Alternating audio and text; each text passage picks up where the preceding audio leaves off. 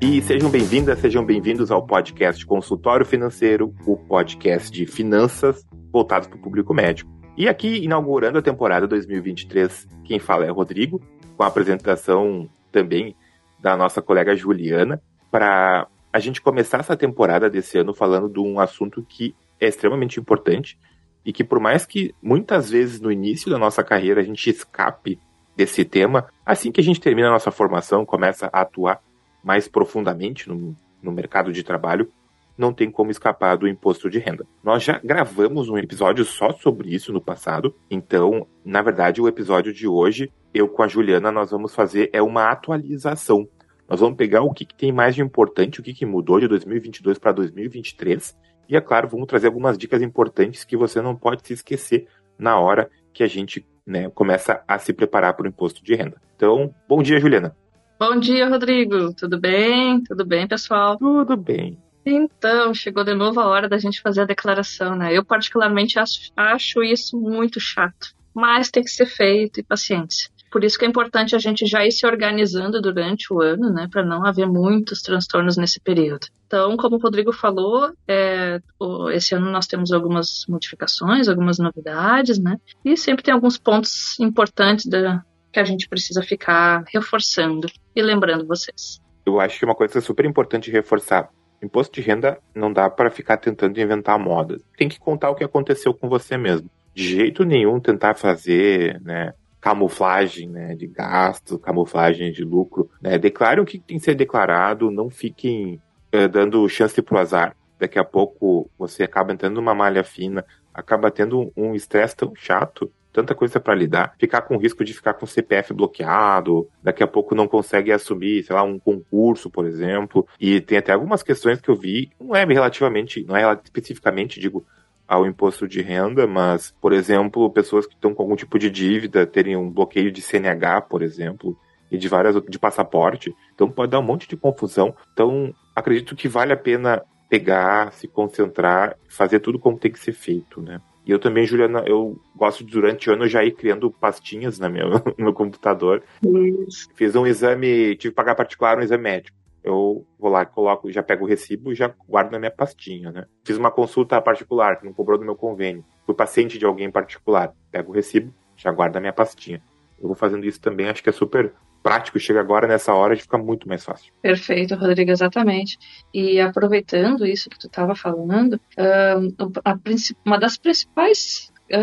um dos principais motivos, né, que fazem os médicos caírem na malha fina é justamente a omissão de rendimentos. Né? Então, valores que tu recebeu de algum plantão, que tu fez 1, 2 plantões em um hospital que tu não costuma fazer, às vezes as pessoas esquecem de declarar, né? Valores de aluguéis, os recibos fornecidos a pacientes, então isso tudo tem que ser devidamente organizado e registrado durante o ano, né? Fazendo o carnê-leão, se organizando de inúmeras formas, assim como tu falou, né? Fez uma consulta particular também, para tu poder deduzir depois na tua declaração, já separa numa pastinha, isso é extremamente necessário. E aproveitando esse gancho também, depois dessa questão da omissão de rendimentos, uma coisa que vocês não podem esquecer, que é um outro motivo que faz as pessoas caírem na malha fina, e eu já tive vários conhecidos que tiveram esse problema,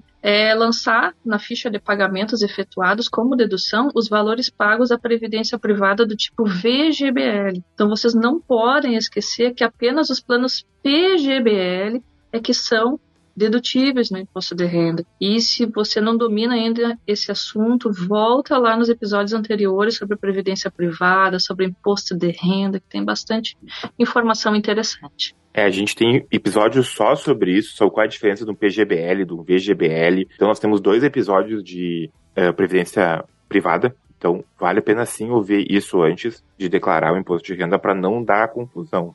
E aproveitando isso, né, de tomar cuidado com por exemplo, um paciente fez uma consulta particular com você, fez um procedimento particular com você, você deu o recibo, anota a data, anota o CPF do paciente, anota o valor. Por quê? Esse ano, a Receita Federal, ela melhorou ainda mais o sistema de cruzamento de dados. Então, se você emitiu o recibo, o paciente foi lá e colocou no imposto de renda dele, a Receita Federal já vai ter isso muito mais facilmente do que tinha nos anos anteriores. Então, a chance de cair na malha fina é cada vez maior se você se descuidar, se esquecer de alguma dessas, né, declarações que você fez. E isso foi um dos pontos que, ouvindo a entrevista do pessoal, né, da Receita Federal, que me chamou a atenção. Então, existe um sistema de cruzamento ainda melhor, tanto que esse ano, por essas mudanças logísticas, o imposto de renda também, o prazo para declaração, ele ficou um pouquinho diferente, ficou de 15 de março até 31 de maio, no momento que a gente está gravando esse episódio. Às vezes acontecem coisas, que, tipo na pandemia, que se ampliou o prazo, então não dá para garantir que vai ser até 31 de maio, mas enfim, pelo menos até 31 de maio vai ser. E esse motivo da justificativa para essa ampliação de prazo é essa informatização ainda maior, esse sistema de cruzamento de dados ainda mais complexo da Receita Federal. Exatamente. Eles ampliaram esse prazo, né, muito em função da declaração pré-preenchida, né? Agora a gente tem essa modalidade, já tinha antes, mas hoje com muito mais dados, como tu falou.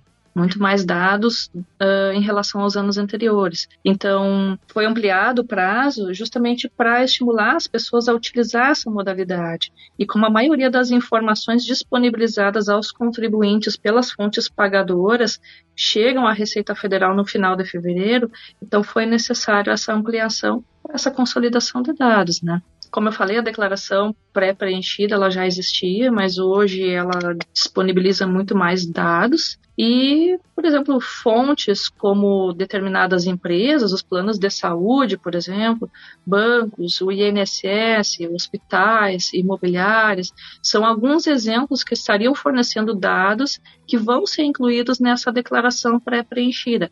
Eu não cheguei a utilizar essa função, não olhei muito, não sei se tu chegou a dar uma olhadinha melhor nessa parte, Rodrigo.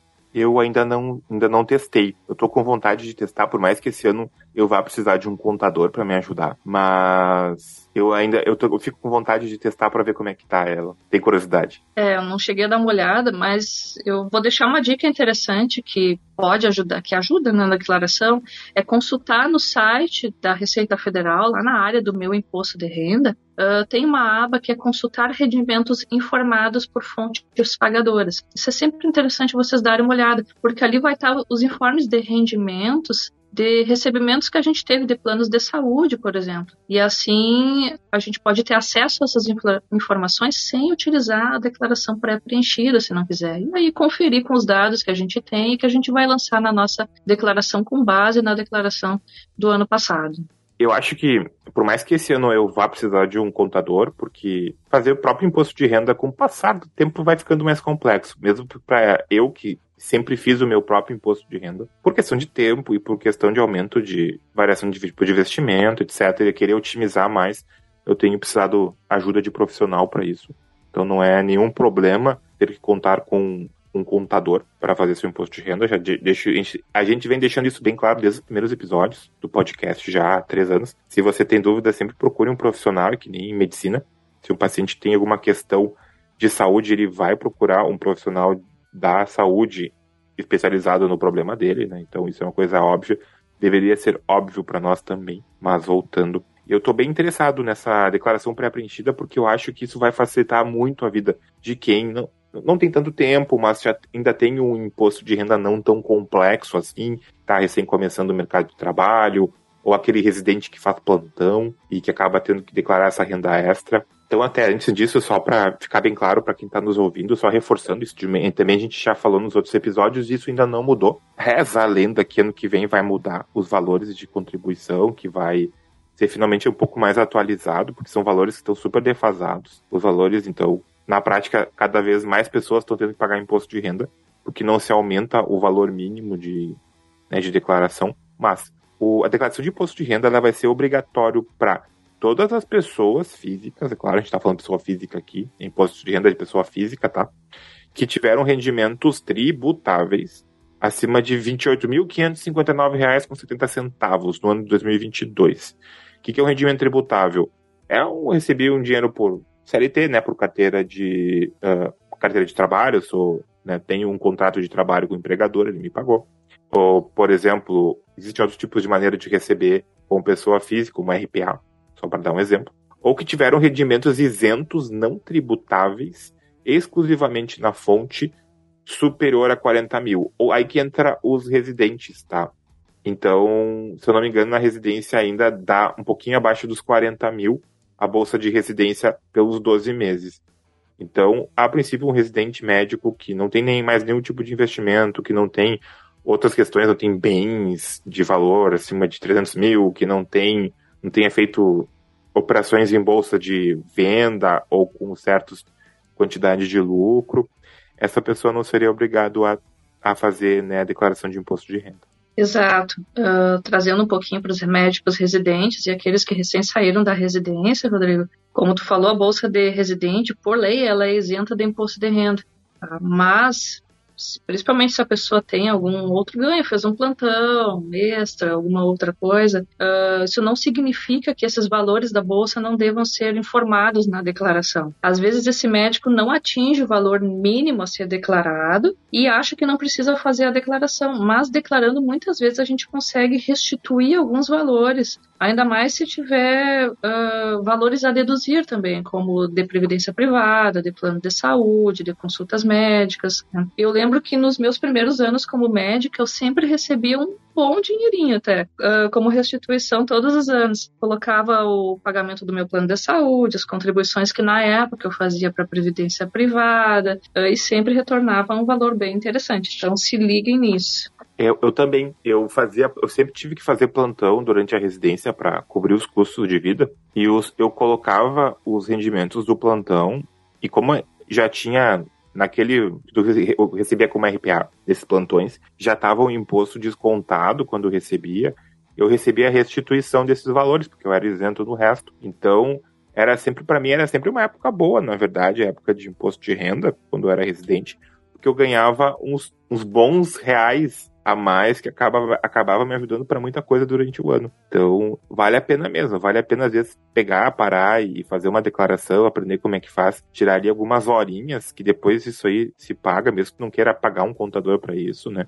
Quando é mais simples, não vejo problema de você tentar fazer. Hoje em dia, tem muito o acesso à informação é muito melhor. Daqui a pouco, você já consegue até recuperar um pouquinho do dinheiro que ficou no imposto aí, nos plantões. Então, vale a pena declarar. Então, declarar o imposto de renda não é uma coisa que vai ser sempre ruim. Existem restituições em alguns casos, vai que você tenha direito à restituição, e se você não declara, você não vai receber esse dinheiro de volta. Se tu nunca declarou, vale a pena conhecer um pouquinho do programa, se inteirar sobre o assunto, porque quando a gente tem poucas coisas a declarar, quando a declaração ainda não é muito complicada, é fácil de ser feita em casa. Tá, então, é possível. Mas, claro, se tem alguma dúvida e tudo mais, é sempre importante buscar um contador. E uma outra novidade esse ano é a possibilidade de realizar procurações para terceiros, para ter acesso ao portal do Meu Imposto de Renda sem precisar disponibilizar a senha do Gov.br. Por exemplo, dar a senha para alguém que tu contrate para realizar a declaração, um contador, no caso, né? Enfim, se tu dá a senha do Gov.br para alguém, essa pessoa vai ter acesso a todos os teus dados de todos os sistemas que utilizam essa senha. Então, essa mudança é outra mudança importante que aconteceu nesse ano. Isso serve muito para quem tem um familiar que sabe fazer, por exemplo, pai, irmão, mãe, tia, que saiba fazer imposto de renda. Às vezes tem na família, né, alguém que faz o imposto de renda de todo mundo. Uma pessoa pode fazer declaração de até 5 outras pessoas, né, de até outros 5 CPFs além do dela. Então, isso serve bem para famílias, para pequenos núcleos, né? Então, é uma possibilidade também.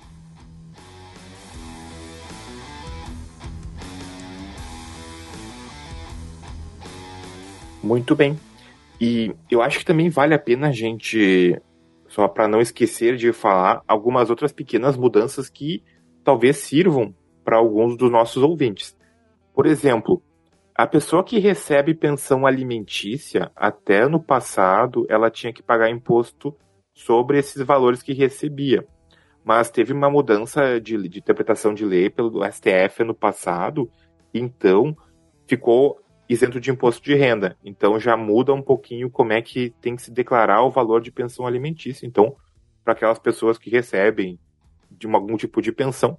Isso mudou, tá? Então, só para não se esquecer que também teve essa mudança. Qualquer dúvida a respeito disso, eu não sei dizer se é todo o valor que ficou isento de imposto de renda ou não. Essa é uma dúvida que eu tive que eu não consegui encontrar. Então, daqui a pouco vale a pena conversar com um contador, nem que seja para pagar uma consulta para um... Não é consulta, né? Pagar uma reunião, desculpa, eu não sei o termo, pessoal. Pagar uma reunião com um contador? Uma consultoria? Isso.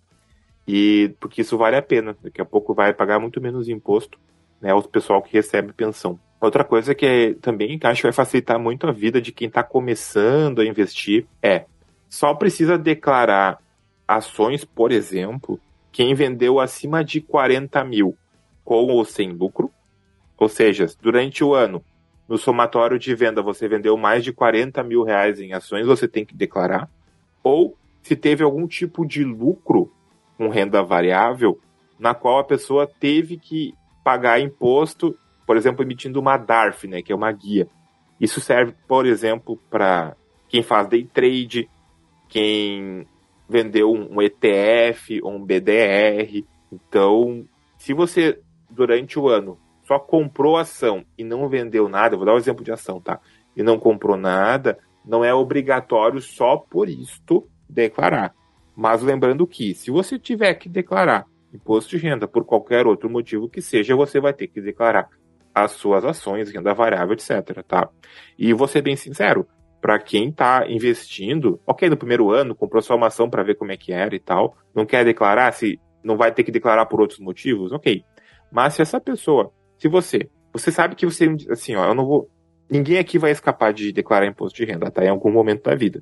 Se você ainda não declara, pode ter certeza que num futuro muito próximo vai ter de declarar. Eu, pessoalmente, acho bom já ir acostumando, e aos pouquinhos, né, colocando um pé de cada vez dentro da água, para... Eu acho que essa ideia, né, é não precisar pular direto na água fria, né, de ter que declarar ação desde o início, quando está aprendendo, quando está, aos poucos, começando a fazer a declaração de imposto de renda. Mas aqui, entre nós, é muito melhor declarar quando você ainda não é obrigado, quando você não vai ser penalizado, né, se fizer algum errinho pequenininho ali, do que quando você já tem que ser obrigado, já tem um sistema muito mais complexo de investimentos, tá? Minha opinião pessoal, não sei o que tu acha sobre isso, Juliana. Exato, é melhor já desde o início ir se organizando, declarar mesmo que seja pequenos valores, porque a tendência, quem começa nessa parte de investimentos é justamente ir ampliando, né, essa carteira.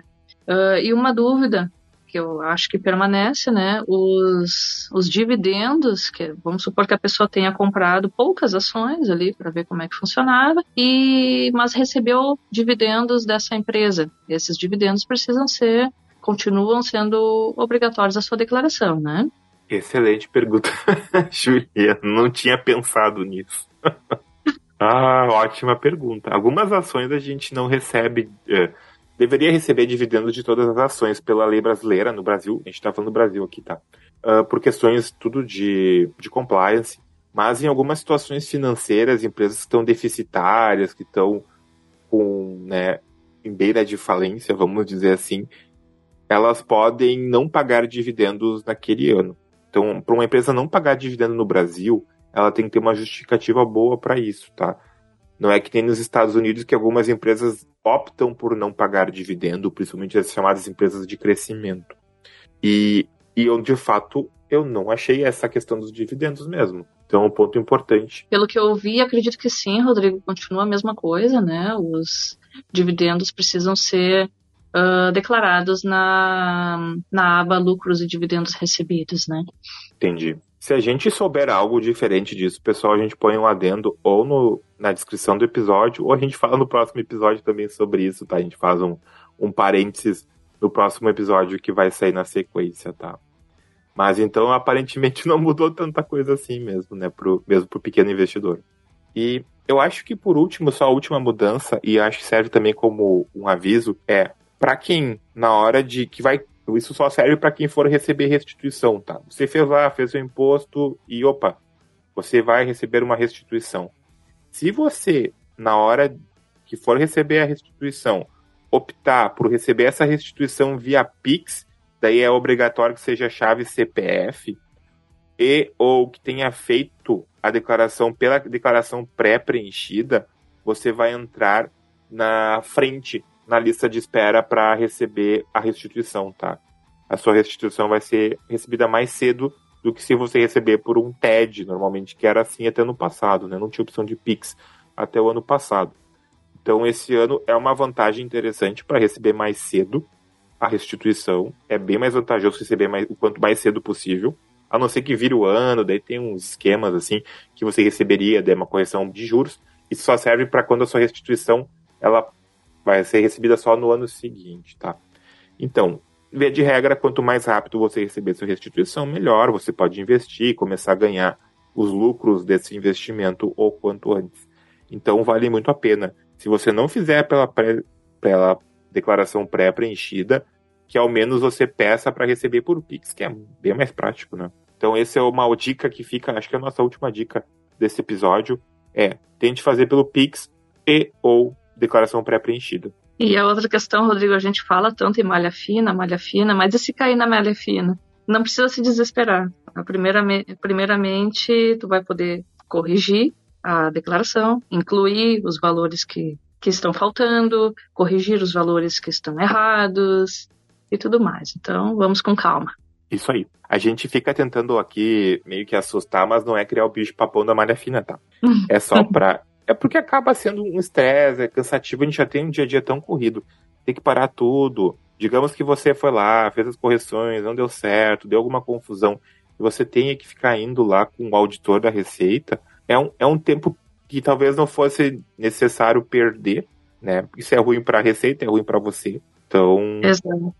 Tem que bloquear consultório, cancelar cirurgia, né? Pedir arrego na residência, sei lá, né? Tem tanta...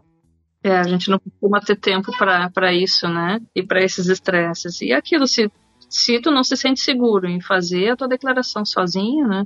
Procura um contador, um profissional capacitado para te ajudar e assim evita os problemas com a Receita Federal por falhas, por erros na declaração e tal. Isso aí. E outra coisa, por mais que e é sempre a nossa responsabilidade dar os melhores dados para o contador. Mesmo comparativo médico. Eu sendo um reumatologista, eu vou conseguir chegar a um diagnóstico mais correto do meu paciente, ou melhor, for as informações desse paciente, né? Se o paciente for ficar me ocultando um monte de coisa na consulta, talvez eu chegue numa conclusão errada, né? A gente tem que ajudar o profissional que está nos ajudando. Então, falem dos que vocês recebem, o que não recebe, conte tudo pro contador, tá? Dê os dados certos. Isso mesmo. E muito bem. Mais alguma outra coisa, Juliana, que você acha que a gente tem que acrescentar? Eu acho que é isso, Rodrigo.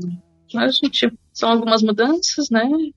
Reforçando algumas informações. Eu acho que já são dados importantes aí para os nossos ouvintes. Isso aí. Todo ano a gente vai tentar, é nosso objetivo, tentar fazer uma atualização.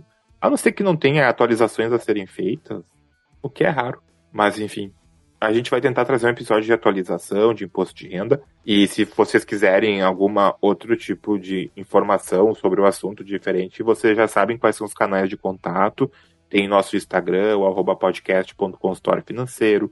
Nós temos o e-mail, podcast.consultóriofinanceiro@gmail.com. E então nós estamos sempre abertos a conversar, a tirar dúvidas. Então vocês podem ficar super tranquilos a respeito disso. Tá bem, pessoal? E, Juliana, agradecer a participação. Muito obrigado mesmo, mais uma vez, pelos conhecimentos compartilhados. Eu que agradeço, Rodrigo. Agradeço sempre a parceria. E reforçando o pessoal que gostou do episódio, acha que esse episódio pode ser interessante para outros colegas. Então, curta ele, compartilha, tá? E manda tua sugestão também. Isso mesmo. Então, por hoje era isso. Um grande abraço e até a próxima, pessoal.